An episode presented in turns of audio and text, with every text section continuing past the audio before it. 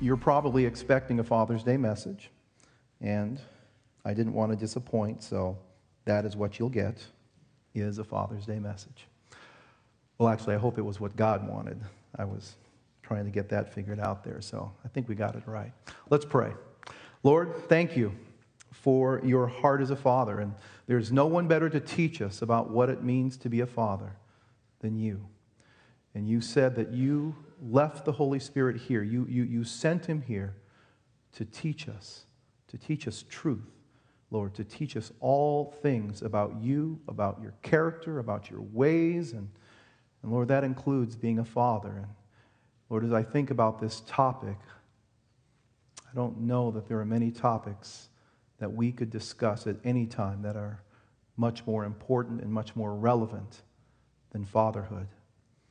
So I'm asking you, Lord, to speak to us today, to take the, the things that I've typed out and breathe life into them. And, and Lord, if there's anything that you want to change along the way, that you would have the freedom to change it. That this would be your time, Lord, and that we would meet with you. In Jesus' name, amen. Psalm 127 3 says, that children are a gift from the Lord, they are a reward from Him. Now, before I go on, let me make sure can everybody hear me okay? Am I coming across in the back? Dale, how are you doing? May, how are we doing here? Are we okay? All right, good. Children are a gift from the Lord, they are a reward from Him. Now, I'm going to try real hard not to get very preachy because I don't really enjoy preaching, but I love talking about what God is doing in my life and hopefully through my life. And I love talking about the lessons that I've learned. And being a father is probably one of the longer lessons that I've had over the time that, uh, that I've been married. Heidi and I celebrated 25 years in March, and we've been parents for 21 of those years. And I want you to know that I love being a dad. I do. I, I, I, absolutely love being a dad. Don't we all, those of you who are parents, don't we all start that way? Do you remember the dream, the plan? You know, as I look back on the most meaningful moments of my life, it's easy that most of them involve my wife and my children. And my most cherished memories are all about family. Now, there were things that I did back before I was married. There were uh, things that I accomplished, um, stuff that I was involved with, and you know, all of those things were great. And, and there, were some, there were some wonderful milestones and great experiences I had.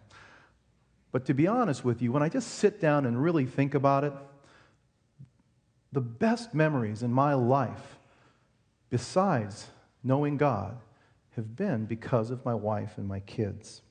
And for most of us, our dream, isn't it to get married, have children, make a life together. I think that's usually the plan, isn't it? When I look back on the things that, that mean the most to me, I think of I think of the milestones with my kids. I remember when we found out that we were going to have Lindsay, who's our oldest. I remember, I don't know how many times Heidi and I would just sit and talk about what she was going to be like. And we'd always start with five. I don't know why we started with the age of five, but we always just thought, you know, what is she going to be like when she's five years old? What's she going to look like? What, how, what, what, what, kind of things is she going to like to do? What, you know, what, what's her personality going to be like?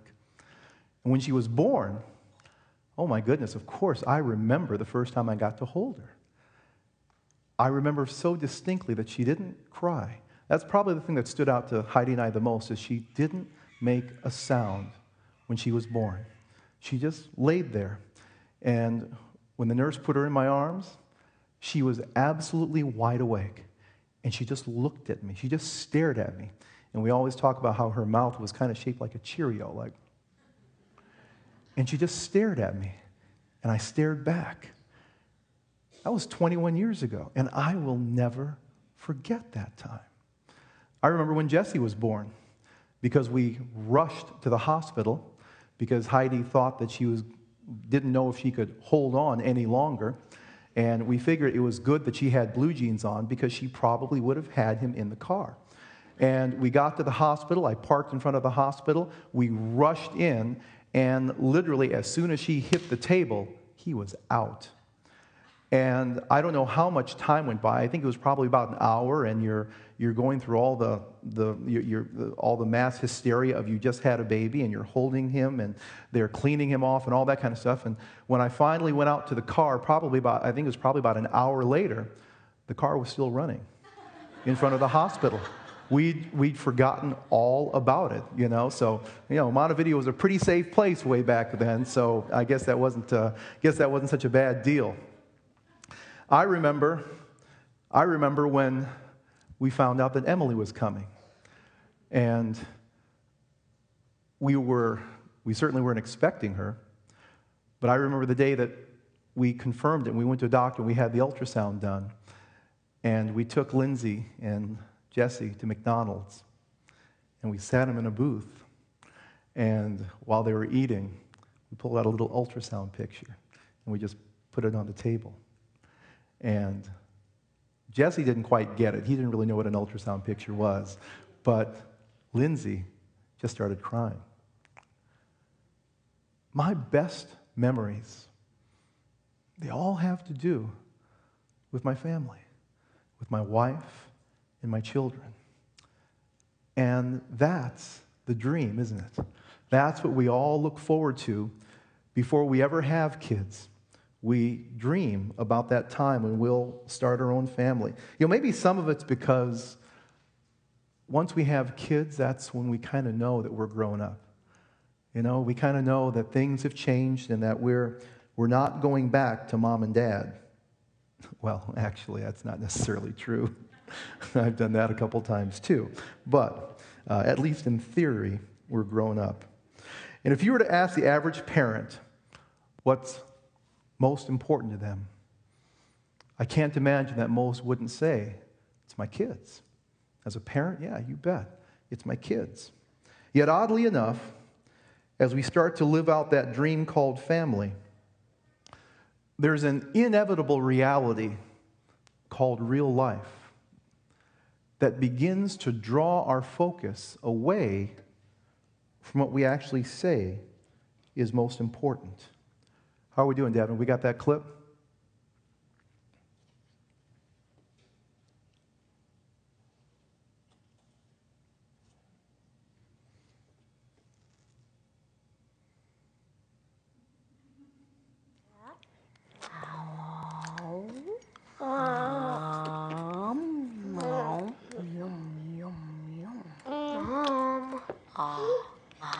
You're making weird faces again. No.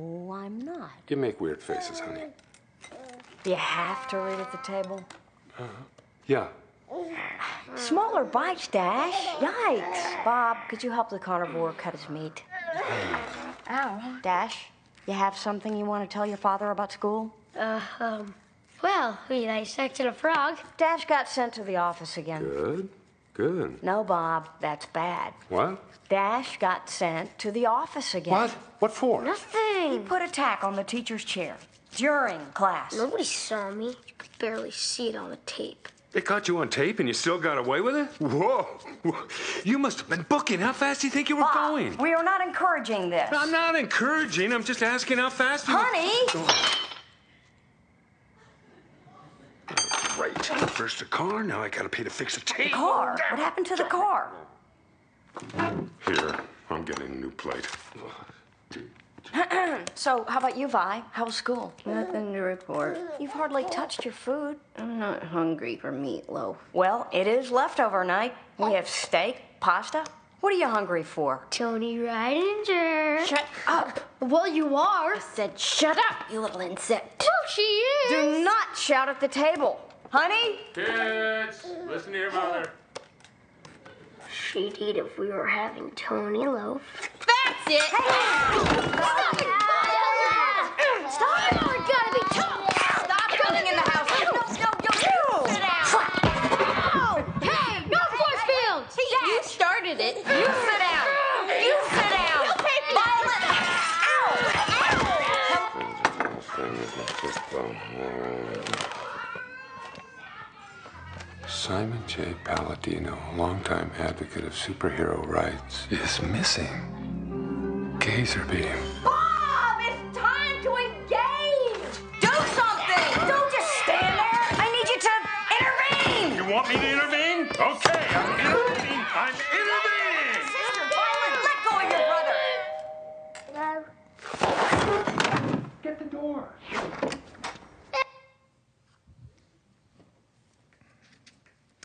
Just for the record, I do not allow my children to use force fields in the house.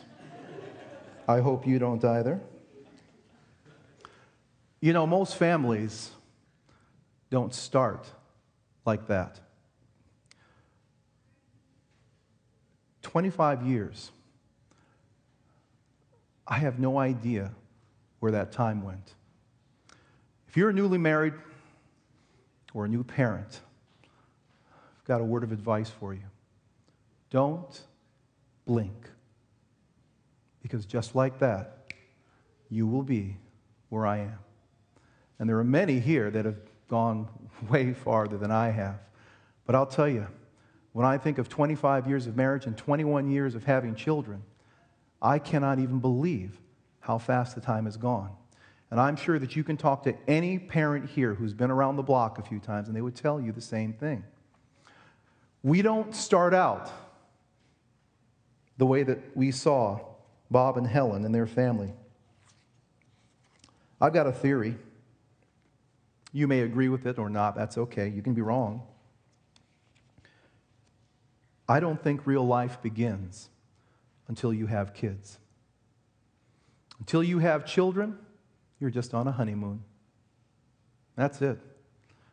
But once you have kids, something happens.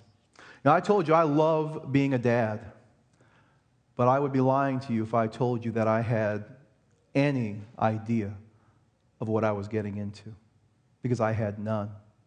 And to tell you the truth, I think I probably could have read all the books and material there were, and I still don't know that I would have understood what being a parent is all about.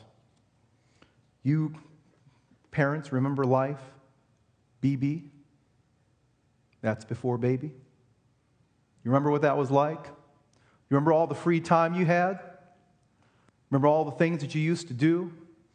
The traveling, the eating out. If there's one thing that Heidi and I have always enjoyed doing together, we used to love to eat out. I think probably the first several years of our marriage, I think maybe McDonald's was probably the place that we went to most because they have french fries, and I love their french fries. And Heidi and I used to do community french fries where, because we were in love, we'd put our french fries together, we'd combine them. We called that community fries. Of course, you know who got most of the fries, right? I just happened to be a fast eater. But it didn't matter because my bride loved me so much, she didn't care. She wasn't hungry for french fries, she was hungry for Barry loaf.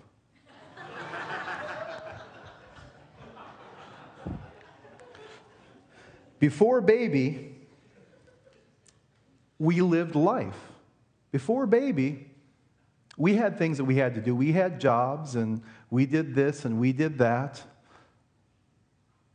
But life seemed manageable. And then there was this little stick with a blue dot. And we had no idea what that blue dot meant. It meant hostile takeover. We didn't know that. We didn't know that once that, that little blue dot showed, and once Lindsay showed up, that life as we knew it was going to change forever. Now, before I get myself in trouble, let me just say it's all good. Life changed for the better, but it was different. See, this is what we wanted. Uh, so we didn't go into this with our eyes closed, but I'll tell you what, we definitely didn't go into this understanding what being a parent was all about.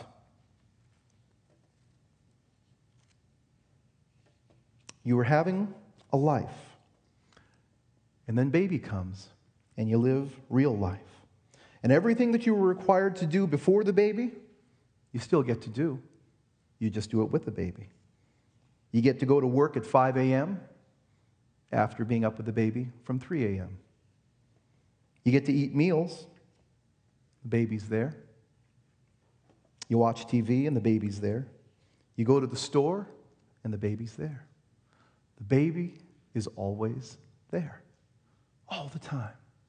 And it's a good thing, but it changes things. You go from a life that is free and easy and manageable to one that takes a lot more thought and a lot more planning than you and I could have ever imagined. And I'll tell you what, those babies, they're smart. You think being smarter than a fifth grader is something. Try being smarter than a three month old, because you know what? They know how to get attention. They know every free moment that you might have and how to take up some of that time. And there's nothing wrong with that, but it's just different, and it's an adjustment that we have to make. That's why I don't have pets, because I don't want to take care of a pet all the time. But a baby, that's a different thing. Now, one of the things that Heidi and I did, we, went, uh, we, we waited four years before we tried having children because we wanted to have our time together. And so Lindsay actually came along several years after we first got married, and that was really, uh, that was really a good thing. But I'll tell you what, when you, uh, I mean, we knew, we knew that once we had a baby that we were going to have, we, that this was going to be a lifelong thing. So we were glad to have waited as long as we did. But I'll tell you what, folks, if you think that having a baby just adds a little bit to your schedule, adds a little bit to your life, you've miscalculated. You need to redo math class. There is some type of exponential mathematical equation for how busy your life becomes once you have children. I'm not smart enough to know that. I don't know that anybody is outside of God Himself. But it's astronomical. Because once you have kids, it just seems that life just takes off. Now I just turned 48, and I actually thought that when I was in my 20s, I was sure that once I got into my 30s and 40s that life would slow down. But it doesn't. It just gets busier.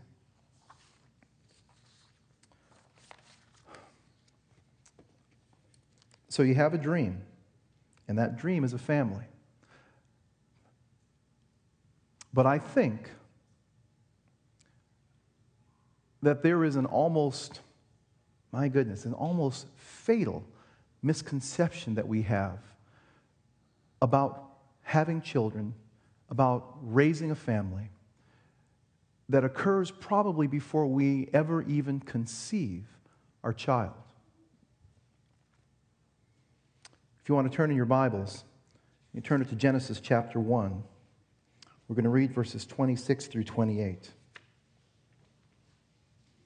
What's that mistake?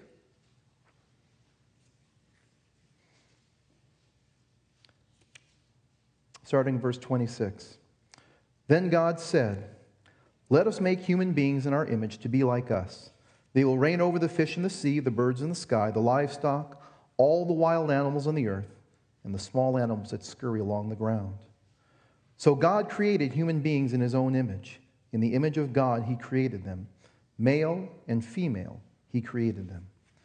Then God blessed them and said, Be fruitful and multiply. Fill the earth and govern it. Reign over the fish in the sea, the birds in the sky, and all the animals that scurry along the ground. The verse that caught my attention was this verse 28. When God blessed them and he said, Be fruitful and multiply, fill the earth and govern it. Now, I was a Christian when I got married. I thought I was a pretty mature one at the time. I was wrong. But as I prepared myself, or thought I was preparing myself to be a parent, I miscalculated one thing, and that was this I mistook parenthood for a vocation instead of a calling. I had no idea how important it was to God that I have a family.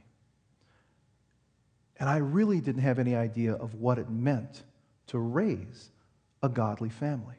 I thought it just kind of happened. I thought it happened just because I knew that I was going to love my kids. And I knew, in very general terms, what I wanted my kids to be like. I wanted them to be, I wanted them to be well behaved. Of course, I wanted them to love God. I wanted them to get good grades. I wanted them to be have good self-esteem. I wanted them to be happy. I wanted them to get good jobs. I wanted them to grow up, and I certainly wanted them to have children of their own so I could spoil them. Now, that's just the short list. But, you know, I think that's what most of us think. George Barna did a study a few years ago about parenthood, and the results were kind of interesting. One of the things that he found out, and this is about Christian parents, was that most parents do not have a plan for raising their children. Most parents do not have a plan for raising their children. Now, I can relate to that because I personally, I don't know that I had a plan. I knew that I was going to love them, and I really thought that the love that I had for my children would kind of guide me along and would allow me to raise healthy, happy children. Well, I guess in that respect, I probably fall into the same category as most other parents. Deuteronomy 4, verses 6 through 8 says this, talking about God's laws. Now, Deuteronomy was really the book that was written in preparation for the children of Israel to enter the promised land. God had made, uh, if you look in Deuteronomy 6, it is filled with promises from God that if they would keep his commands, the things that he would do for them. This verse tells us why he wanted them to keep those commands. It says, So keep and do them, for that is your wisdom and your understanding in the sight of the peoples who will hear all these statutes and say, Surely this great nation is a wise and understanding people. For what great nation is there that has a God so near to it as is the Lord our God whenever we call on him? Or what great nation is there that has the statutes and judgments as righteous as this whole law which I am setting before you today? This might sound like a dumb question, and maybe for some of you it seems pretty basic.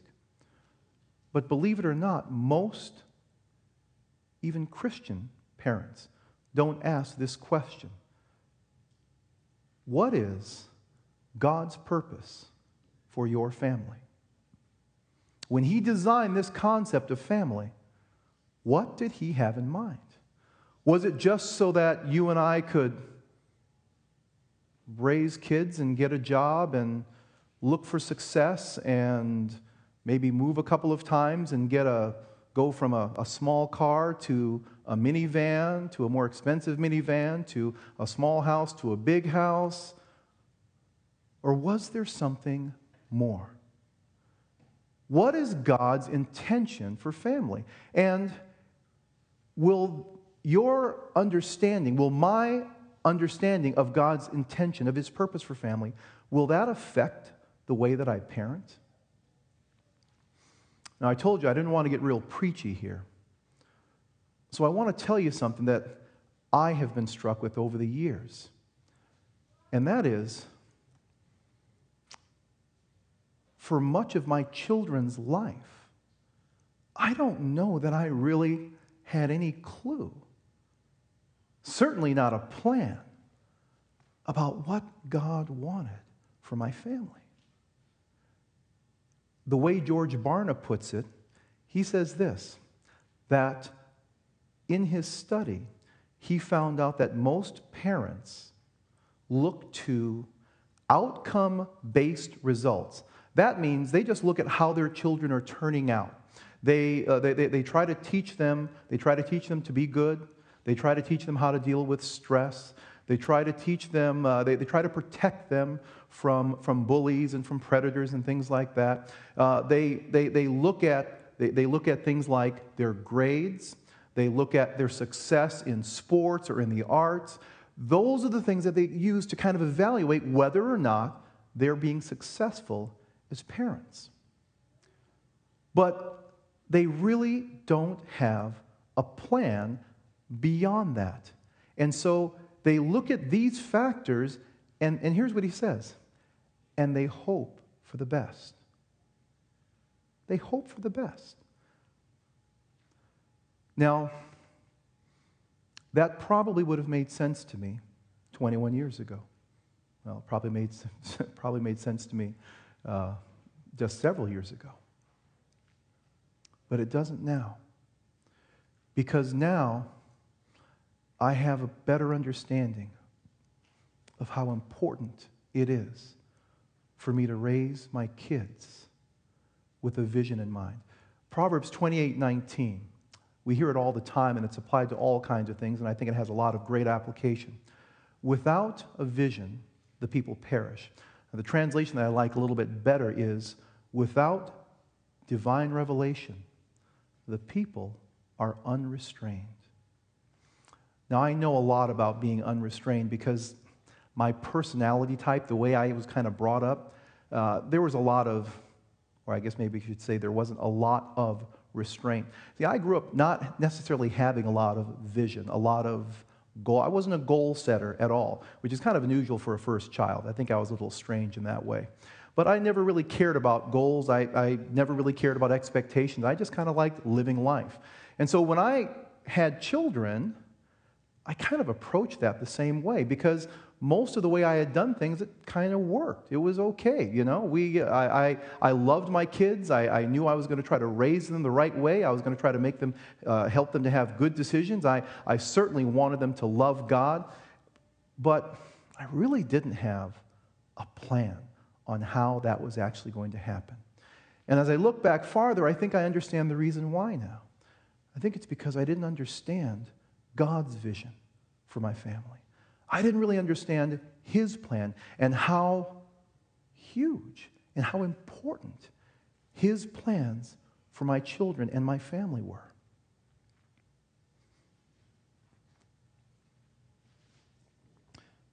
Does your idea of God's purpose for family have an effect in the way that you parent? Are you one of those that just kind of hopes for the best? Another thing that George found out was that most parents underestimate the influence they have over their kids. Do your children scare you?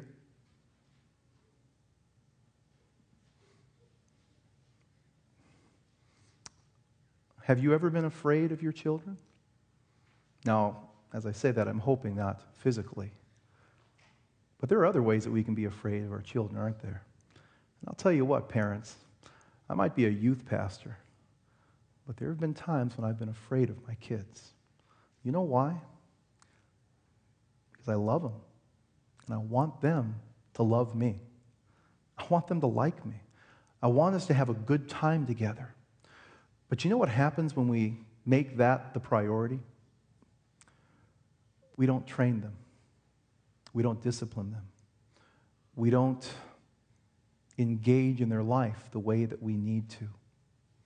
And we get to a point where maybe being their friend and getting along is more important than raising them up to love God and to make their decisions based on their relationship with God. There have been plenty of times that I can look back and think, you know, I probably should have done something more than what I did. I probably should have said something and I didn't but I'm learning. I'm 48, I have one child out of the house, one that's almost ready to leave, and I've got a six year old. And I'm getting better. But, folks, our children are in need of parents who will engage their kids, parents who will step into their children's life and have an influence. George Barna was very clear that most of us as parents we have no idea the impact that we have in our children's lives, especially in the context of a strong relationship with our kids. Josh McDowell, over the last several years, has been kind of touring through America, and he's been talking about his story. And he's got a great story because he grew up in a home that was not Christian uh, in any way, shape, or form. He grew up with an abusive father, and he grew up without a picture of who God was, especially as a father. He grew up an atheist, and it wasn't until he went to college that he, as he looked into the scripture trying to refute Christianity, that he found out how true it was.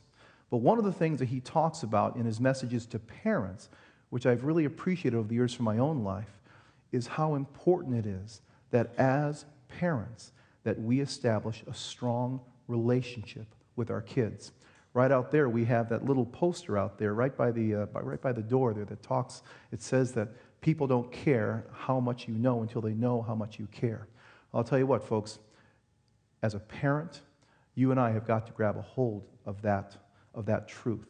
Because if we want our children to listen to us, if we want our children to not just believe what we say, but want to investigate it and, and, and grab a hold of it for their own lives, we have got to have a relationship with them that allows us to do that.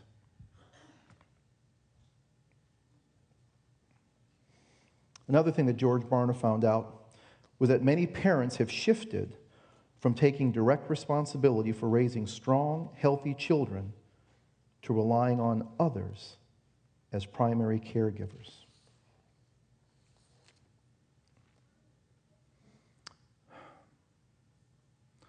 You know, as, as a youth pastor, I get, I get pretty acquainted with a lot of your kids, particularly ones that are in 7th through 12th grade. And I'll be honest with you, I'm not always quite certain what type of a role either I should play or you want me to play as a youth pastor. There are times when I look at a, I look at a student and I think, boy, I wonder if I should say something. I wonder if I should do something. Or I wonder, or no, maybe, maybe their parents are already on top of it. Or maybe, maybe they're not. Or maybe, maybe they want to say something, but they don't. I, and just, I'll be honest with you, sometimes it's kind of confusing. And I'm not quite sure what to do. But I know this we live in a culture, not just in this town, but in this country. We live in a culture where there are a lot of young people who have parents that don't know how to parent, or for one reason or another, refuse to parent, or aren't capable of parenting. And I see it all the time. I see young people that come through our doors over at the house on a Wednesday night and I'll tell you what, for the most part, they're good kids. They really are. They're good kids. But a lot of them are lost because their parents don't know how to parent. And there may be a lot of reasons for that, and that's probably a whole other message. But we live in a generation in this country that is largely parentless, fatherless.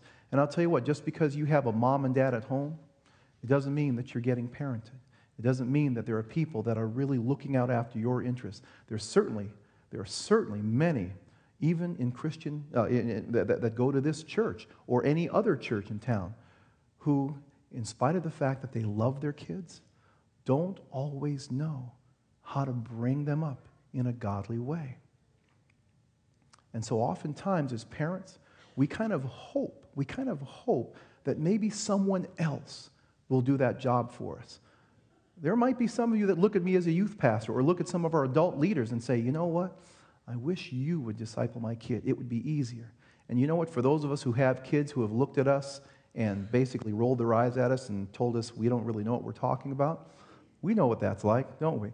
It would sure be a lot easier if someone else would come and love on our kids. And it's not that there's not a place for that. I want you to understand that there's, there, there, there is a place. It, it really does take a village, it takes a family for us to raise godly children. But, folks, Ephesians 6 4, God told parents that it is their responsibility. He says, Don't embitter your children. He's talking to fathers there. He says, Don't embitter your children, but bring them up in the training and instruction of the Lord. There's another verse, a really good one here. Deuteronomy. If you want to turn there, you can. I'm just going to go ahead and read it, though.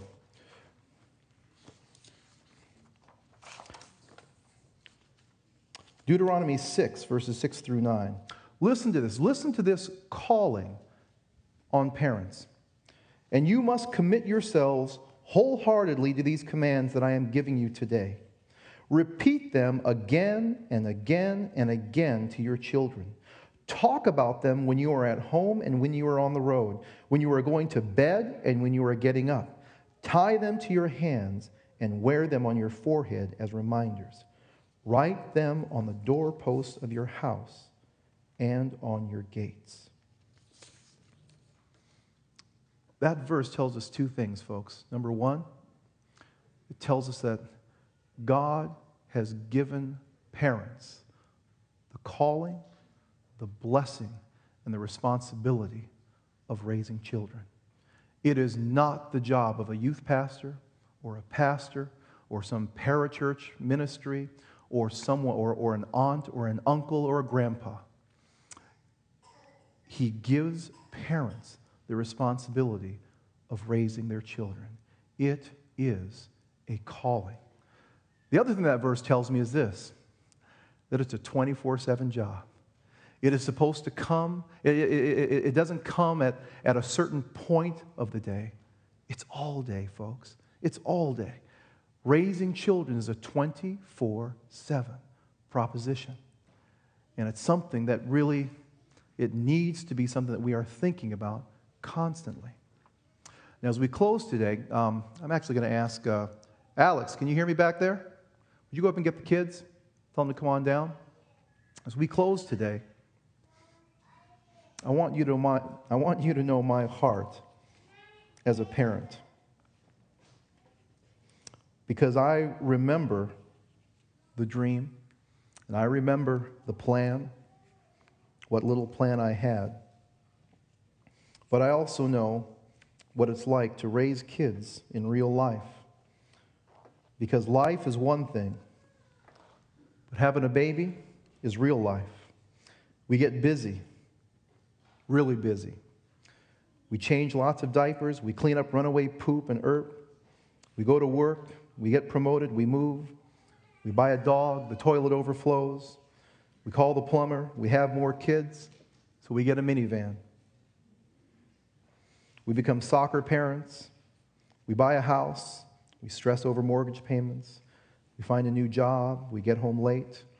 We talk less, but we argue more. Mom needs to go to work. We put the kids in daycare. We both come home tired. Try to go to bed early, but one of the kids is sick. And on and on and on. And pretty soon, over time, the dream of raising a family that reflects God's glory gets lost in a fog of paying bills and overbooked schedules. And that's if we had a vision to begin with. And if I'm not careful, then I forget the very purpose that God has blessed me with a family. And I forget the effort that's required to make that happen. You know, I wonder if that's why six out of ten kids that come out of evangelical homes leave home and become disconnected from the church. By disconnected, or I guess maybe we could use the word disengaged, I mean they no longer read their Bible, they no longer pray regularly, and they no longer attend church. Six out of ten kids. That sobers me. Now, I look at my daughter Lindsay and I think, you know, she's 21 and she's spent a couple years in YWAM and she certainly seems to be on the right track. But I'll tell you what, I don't rest. My heart doesn't rest, even with her. And maybe that's because, as a parent, she needs to always be in my heart. Folks, I've never been more aware of the need for me as a parent to engage my children.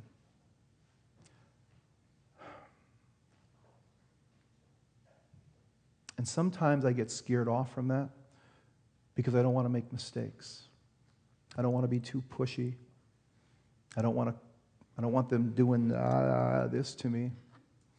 I want them to listen because I've got so much to say. Matter of fact, I'm sure if my wife were here, she would tell you that there are many, many things that she has to say, not just to my kids, to me too, that she never says.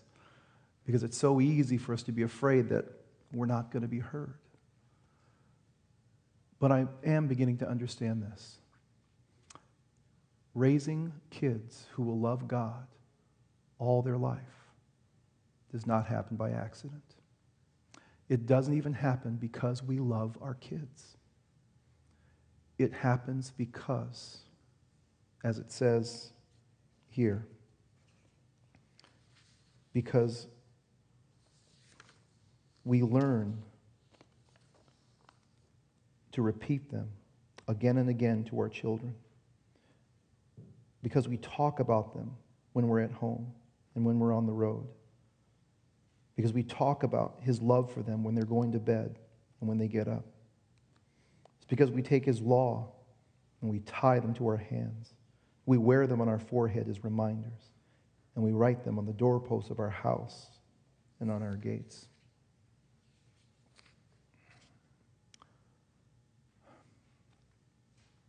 If I would have had any idea what real parenting was like, I still would have done it. But I think I would have been much better prepared. I think I would have cried out a lot more to God, and I would have been far more desperate than I was. And folks, I want you to know that this isn't just a chronological thing, this whole parenthood thing. It's a generational thing. There are those of you now who may not have kids at home. But I'll tell you what, if you're living on this earth right now, God has a purpose for you. And I'll bet, I'll bet that there are people either in this body or in this community that God may want you to be a parent to, a father or a mother. You know, Paul was very fond of calling Timothy his son. He had that kind of an affection for it. Folks, this is not about a blood thing, it's not about an age thing. As we mature, God calls us to be parents to those that are younger in the faith, and we need that. Now, I call the kids in because as we finish, and it's Father's Day. I want us to be reminded of the call that God has put on our life. I don't care what your job is. I don't care how important it is, how much money you make, how much responsibility you have. If you are a parent, a mom or a dad of children, that is your highest calling, is to raise children. And if you don't have any children of your own, or you don't have any living with you, Tell you what, ask God, and I'll bet He'll bring some children into your life. People that you can pour into the way that God has poured into you. Would you stand with me? I want you to look at your children. And kids, if you're not with your parents, I want you to go with them right now. As we close, I want us to pray together, guys. There is absolutely no greater adventure than family. I guess I'm going to have to ask my family to come on up here.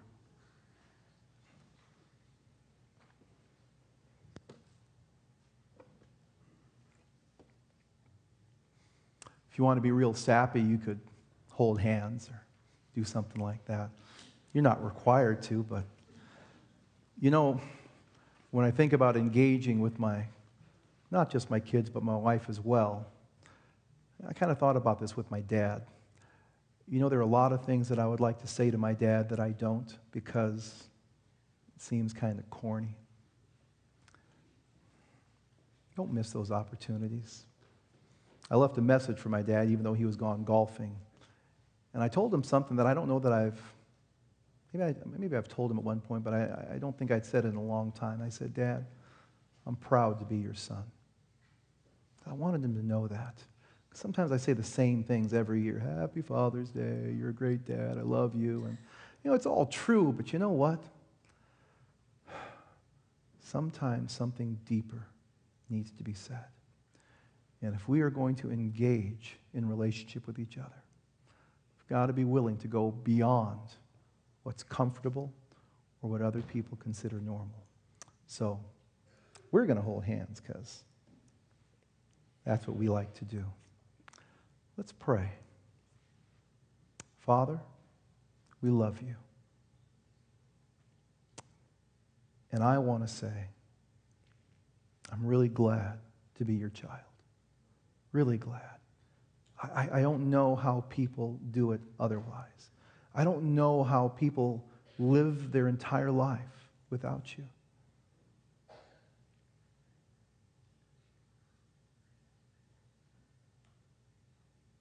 I know you love me. And you've always been faithful. I've always been able to count on you. I've always been able to trust you.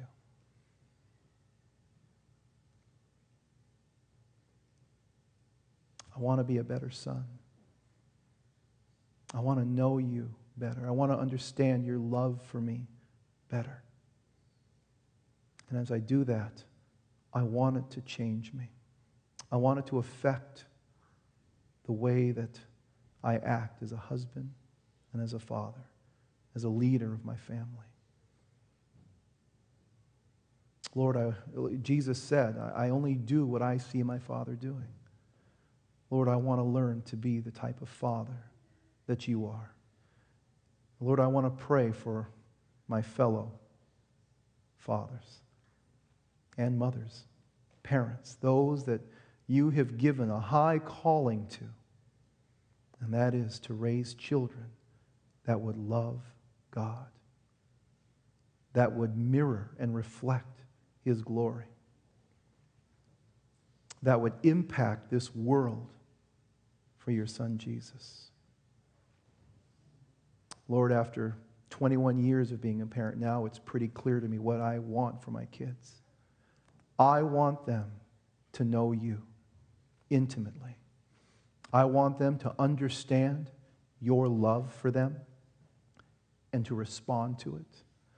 I want them to know your ways. I want them to understand how your mind works and, and, and, and the way that you want them to live.